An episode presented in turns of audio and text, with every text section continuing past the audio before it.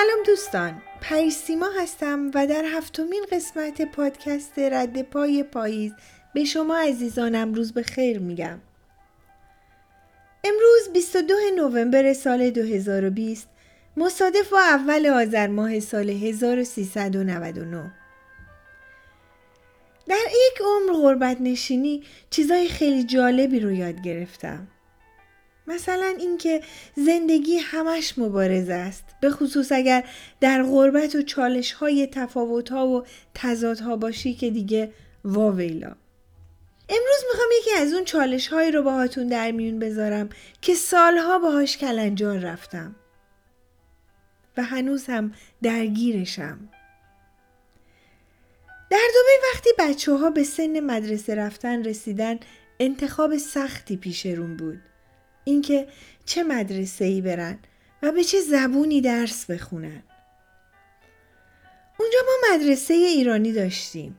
مدرسه ای که دقیقا همون کتاب ها و پروتکل های آموزشی آموزش پرورش ایران درش رعایت می شد.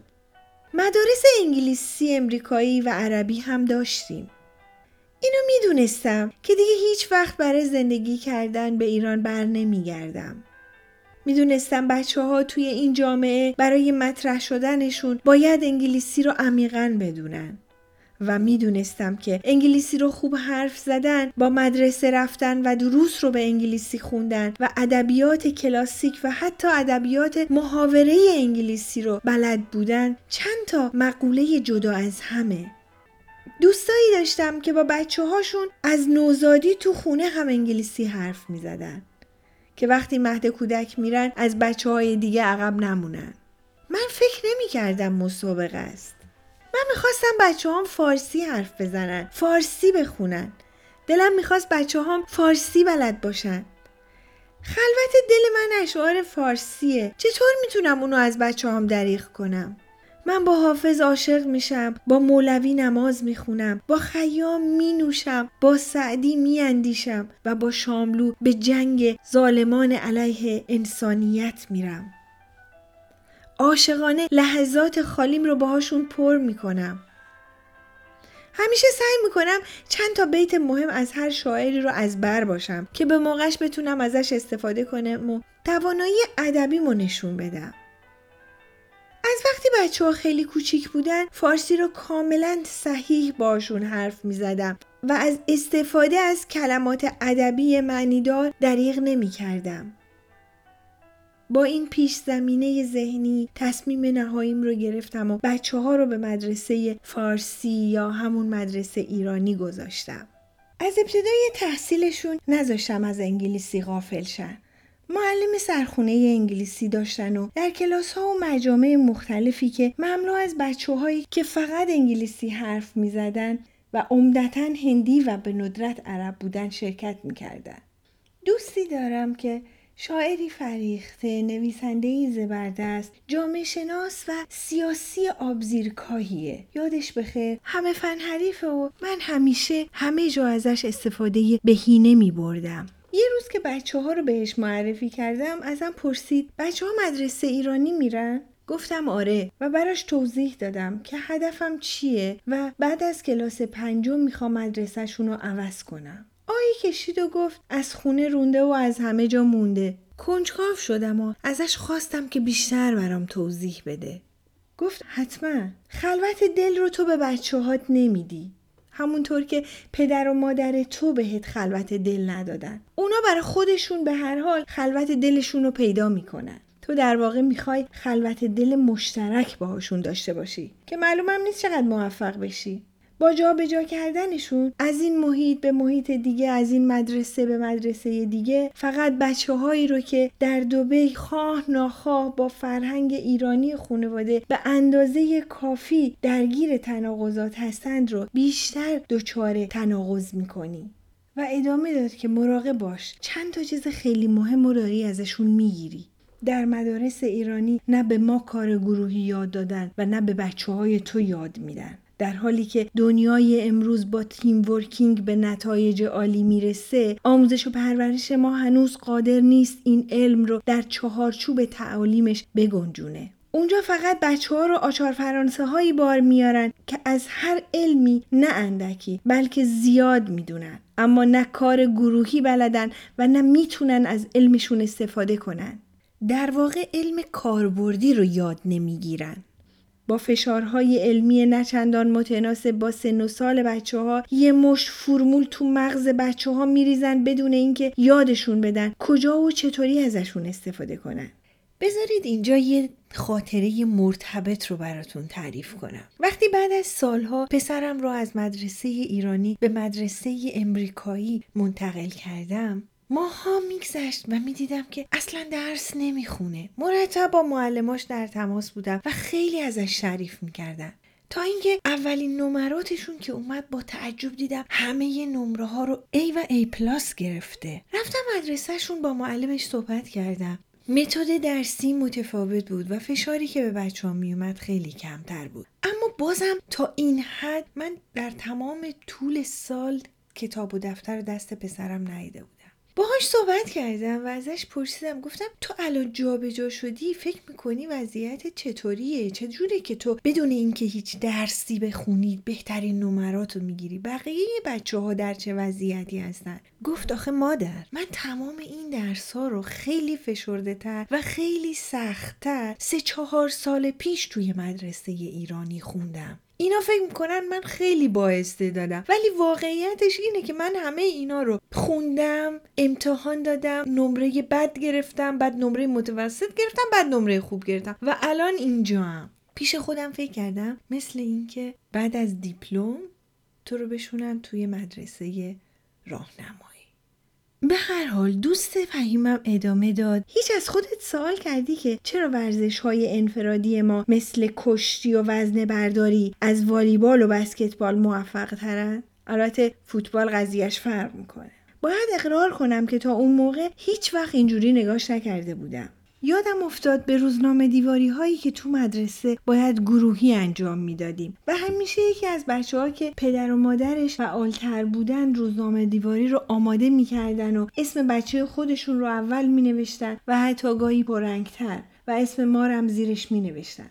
خیلی وقتا می‌شد که من روزنامه دیواریمون رو اولین بار با بقیه بچه ها روی دیوار می‌دیدم. وقتی که خودم نقش همون والدین فعال رو برای بچه هم در مدرسه ایرانی بازی کردم. خیلی سعی کردم که نذارم این اتفاق بیفته. بارها از معلماشون خواهش کردم که در انتخاب بچه ها برای همگروه شدن دقت بیشتری بکنن. اما هر بار این انتخاب به اشتباه انجام می‌شد. معلماشون بدون توجه به نزدیک یا دور بودن مکان زندگیشون و حتی بی توجه به سلایق و توانایی هاشون اونا رو انتخاب می‌کردن و توی گروه جا می‌دادن. در حالی که می‌شد با شناخت بیشتری از بچه ها و یک کمی توجه بیشتر این معزل رو حل کرد. یه چیز دیگه اون شب به هم گفت که موضوع بحث امروزمه. گفت در مدارس ایرانی بچه ها رو به این باور میرسونن که ما ایرانی ها از همه ملت های دیگه برتریم. ما تاریخ داریم پیشینه داریم. ابهت تاریخی داریم. و اونقدر پیش میرن که باورمون میشه که از بین همه آدم ها که خودشون اشرف مخلوقات هستند ما از همه بهتریم. از هندی های پاپتی بهتریم. از افغان های آواره بهتریم. از عرب های سوسمارخور که دیگه خیلی بهتریم. و الی آخر. وقتی این نوع تعلیمات در کشور خودمون اتفاق میفته نهایت باستابش افغان ستیزی و عرب ستیزی میشه. اما اگه قصد برگشتن و زندگی در ایران رو نداری در واقع به نوعی داری جلوی پیشرفت بچه ها تو می‌گیری. یه عمر تو مغزشون فرو می‌کنن که ما از همه بهتریم اما بعدا میرن جایی شروع به کار کنن که رئیسشون هندیه یا عربه یا هر جای دیگه. نمی‌تونن بپذیرن. نمی‌تونن با این واقعیت کنار بیان که از یه عرب دستور بگیرن و به یه هندی گزارش بدن. اکثرا یا در مراحل اولیه کار بیرون میان و یا رشدشون خیلی کمه. چون با غرور و نخوت ملیشون با بقیه برخورد می‌کنن. در مدارس ایرانی اونقدر که یاد میدن به ایرانی بودنت و به ایرانی های نامآور افتخار کنی بهشون یاد نمیدن که به جایی برسن که ایران بهشون افتخار کنه. تمام شب رو به حرفاش فکر کردم. همه رو درست می‌گفت با تمامی عشقی که به تاریخ و فلسفه و ادبیات فارسی داشتم از منانم که رستم بود پهلوان خسته شده بودم اون موقع خودمم آنچنان دیده بازی نداشتم و با پذیرش تمام صحبتهاش باز روی تصمیمم پافشاری کردم و بچه ها برفتن به مدرسه ایرانی ادامه دادن. اما صداش همیشه تو گوشم بود. هر وقت از ایران بر بچه ها حرف می زدم آخرش اضافه می کردم. با تمام این اوصاف مهم اینه که جایگاه الان ما کجاست. الان چه کاره ایم الان کشورمون در چه وضعیتیه؟ یا توضیح می‌دادم که دونستن تاریخ فقط به درد این می‌خوره که شما آیندهتون رو با تجربیات گذشته بسازید. این غرور ملی کار دستمون میده. می‌گفتم که اگر گفته های هزاران سال پیش کوروش الان منشور حقوق بشره جایی برای افتخار نداره. اون وقت افتخار داره که ببینیم چقدرش توی کشور خودمون پیاده میشه. چقدرش توی زندگی خودمون پیاده میشه. به جای اینکه برای یه اتفاق که تولد ما در ایرانه و خودمون هیچ دخل و تصرفی درش نداشتیم ببالیم به چیزهایی که خودمون باعثش شدیم افتخار کنیم. و عکسش هم صادقه. شرمنده بودن برای زادگاه و اینکه کدوم کشور یا کدوم شهر یا کدوم روستا به دنیا اومدی یک شرمندگی کاملا غیر منطقیه که متاسفانه بین مردم ما به شکل یک عرف ناعادلانه رواج پیدا کرده. لازم نیست حتما مدالاور ورزشی باشیم یا رتبه اول المپیادهای علمی رو داشته باشیم. تا ایران بهمون به افتخار کنه. کافیه تلاش کنیم درست کار باشیم و بهش برسیم. تلاش کنیم راستگو باشیم و این اتفاق در زندگیمون بیفته و به اون چیزی که خودمون به دست آوردیم ببالیم. هم کوروش می‌تونست جای دیگه ای به دنیا بیاد و هم ما می‌تونستیم جای دیگه ای به دنیا بیایم. مثلا ما برزیل به دنیا می اومدیم و کوروش بنگلادش. به چی می‌خوایم افتخار کنیم؟ به اینکه بر حسب اتفاق ما در همون سرزمینی به دنیا اومدیم که کوروش به دنیا اومده؟ بر حسب اتفاق من در شهری به دنیا اومدم که حافظ به دنیا اومده جای افتخار داره. اگه توی یه خونواده ثروتمند به دنیا بیای افتخار نداره که در شرایط خوب زندگی کنی ماشین خوب سوار بشی خونه خوب داشته باشی. و به ثروت بابا جونت ببالی. وقتی می‌تونی به خودت ببالی که خودت ارزش رو داشته باشی تلاش کنی محیط زندگی مناسبی رو برای خودت فراهم کنی و به دنبال رؤیاهات به راه بیفتی و به جایی برسی که بگی من تونستم. خسته شدم. بس که ما ایرانی ها بدون ذره درک از واقعیت های موجود اجتماعیمون فقط به تاریخ و گذشتمون افتخار می‌کنیم. خیلی قشنگه خیلی پسندیده است که تاریخ رو بدونیم تمام نقطه ضعف ها و نقاط قوتمون رو بدونیم و بتونیم در حال از تجربیات گذشته برای ساختن آیندهمون استفاده کنیم.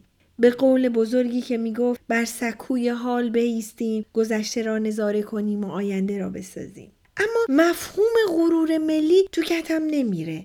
غرور و نقفتی بیجا که باعث عقب افتادگی و زلالت بیشترمون میشه. بله من ایرانیم کشورم شهرم هموطنانم همشهریامو دوست دارم. کشورم و شهرم جزئی از هویت منه. اما این تفکر و اندیشه که ما ایرانی ها به خاطر داشتن تاریخ و تمدن کهن از بقیه مردم جهان برتریم باهوشتریم زیباتریم خوش فقط باعث رکود و عقب افتادگی فرهنگی در کشورمون میشه. همونطور هم که شده. تازه با خودمون هم مشکل داریم تهرانی ها شهرستانی ها رو آدم حساب نمی کنن. افغان ها که جای خود دارن. یادم یه بار از شیراز به تهران رفتم. فرودگاه مهرآباد سوار تاکسی شدم. می‌دونستم که فاصله ای رو که دارم میرم باید 500 تومن پرداخت کنم. ولی راننده تاکسی بهم گفت که اجرتش هزار تومنه. با این مسئله مشکلی نداشتم. سوار که شدم ازم پرسید از کجا میای؟ گفتم شیراز. پخی زد زیر خنده. گفت پس کاکو شیرازی هستی؟ از خندش خوشم نیومد. گفتم آره شیرازی هم چطور مگه؟ مشکلی داره؟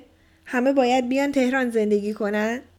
گفت نه خانم تو رو خدا تهران پر از شهرستانیا شده. همون شهر خودتون بمونید. عرصه رو بیشتر از این به ما تهرانیا تنگ نکنید. با عصبانیت گفتم مگه خولیم شهر گل و بلبلمون ول کنیم بیایم تهرون توی این هوای آلوده و راننده تاکسی های پر حرفش معلوم بود از حرفم جرش در اومده بود و با تمسخر به هم گفت آره من اگه خندیدم واسه این بود که ما تهرانیا به شیرازی ها میگیم عبدالله و بازم خندید. بهش گفتم می‌دونی چیه؟ تصمیم داشتم به جای هزار تومن که طی کرده بودیم بهت انعامم بدم و دو هزار تومن بدم. چون دیدم که اگه بهت انعام بدم میگی عبدالله بود و کلا سرش گذاشتم همون حق تو که بیشتر از 500 تومن نیست بهت میدم. تا دیگه اینقدر از اینکه ننه بابا تو تهران به دنیا آوردن و در یه روستا تو افریقا به دنیا نیامدی ننازی. وقتی پیاده شدم 500 تومن رو انداختم جلوش و خودم رو برای دعوا و حتی کلانتری آماده کردم. با عصبانیت گفت از اول طی کردم هزار تومن. گفتم اگه یک کلمه دیگه بیشتر حرف بزنی پلیس رو صدا می‌کنم. نمی‌دونم چه ریگی تو کفشش بود که از پلیس ترسید و گازش رو گرفت. و وقتی داشت می‌رفت سرش رو از پنجره بیرون آورد و فریاد زد. فلکه گازو کجاست عبدالله نمی‌دونم کی بهشون یاد داده که بگن فلکه گازو. هیچ شیرازی فلکه گازو نمیگه. اگه بشه فشار بر اعصاب و ناراحت شدنها رو با واحد پول اندازه گرفت البته با این حرکتش حتی شاید بیشتر از 1500 تومن ناراحتم کرد. از این جلوتر بریم. گذشته از اینکه به هر کدوم از همشهریامون یه انگ ضعف زده شده. مثل شیرازی ها تنبلن اصفهانی ها خسیسن. ترکا و لوراک خرن رشتی ها بلاوبالین همونطور که توی ایران به دنیا اومدن نباید باعث افتخار باشه توی تهران به دنیا اومدن و توی شهرستان به دنیا اومدن هم نباید مایه افتخار یا باعث شرم ساری باشه. تازه خیلی وقتا میشنوی که می‌پرسن بچه کدوم محله ای؟ بچه سعادت آبادی؟ بچه شمرونی؟ بچه فردوسی؟ بچه توپخونه؟ از ما شیرازی ها می‌پرسن بچه باغناری؟ بچه قصر و دشت؟ به به؟ بچه پوز سنگوری؟ بچه دروازه کازرو؟ بیایید به خودمون رحم کنیم و افتخار به کجایی بودنمون رو برداریم و به جاش افتخار به دستاوردهای خودمون رو جایگزین کنیم. چند وقت پیش توی یکی از پادکست های مورد علاقم داشتم یه مصاحبه رادیویی رو گوش می‌دادم خانمی که در یک محله پایین شهر به دنیا اومده بود خجالت می‌کشید که دوست پسرش رو که با خونواده برای خواستگاری می‌خواستن بیان خونشون رو دعوت کنه و وقتی که دوست پسر فهیمش متوجه میشه بهش میگه که اصلا برام مهم نیست که کجا به دنیا اومدی. مگه تو دخل و تصرفی در محل تولدت داشتی؟ برام مهم اینه که الان چی هستی؟ چه دستاوردهایی داشتی؟ چه اهدافی داشتی که بهشون رسیدی و به دنبال چه رویاها و آرزوهایی داری میدویی؟ خانمی که از محل تولدش شرمنده بود با این طرز تفکر متحول میشه. و از بقیه هم می‌خواد که به جای قضاوت کردن روی مردم با عناوین ملیتی یا شهریتیشون به شخصیت خودشون توجه کنند در زمانی که ما زندگی می‌کنیم جدا باید از استفاده کردن از کلماتی مثل پشت کوهی دهاتی شهرستانی خودداری کرد. اونقدر فاکتورهای دیگه توی زندگی هست که بشه روشون انگشت گذاشت و بهشون توجه کرد که بیایید کاری به کار محل تولد همدیگه نداشته باشیم. دلم می‌خواد وقتی که می‌خوام از ایران و ایرانی بگم بتونم از یه ایرانی بگم که هر جا ظلم ببینه بدون توجه به ملیت مظلوم سکوت نمی‌کنه. یه ایرانی که هر جا نیازمند ببینه بدون نگاه کردنش به محل تولد در شناسنامش دست یاری دراز می‌کنه. یه ایرانی که براش فرق نمی‌کنه کجا به دنیا اومدی. به همه ملت ها به اندازه هموطنای خودش احترام می‌ذاره و اهمیت میده. به سلامتی همه اون ایرانی هایی که به جای اینکه به ایرانی بودنشون ببالن این امکان رو به ایران میدن که بهشون بباله. این قسمت از پادکست رو به پایان میرسونم و به امید اینکه بتونم هر چه زودتر با قسمت دیگه ای از پادکست رد پای پاییز در خدمتتون باشم شب و روزتون رو به خیر میگم و به امید آرامش، امنیت و رفاه در سرزمین مادری.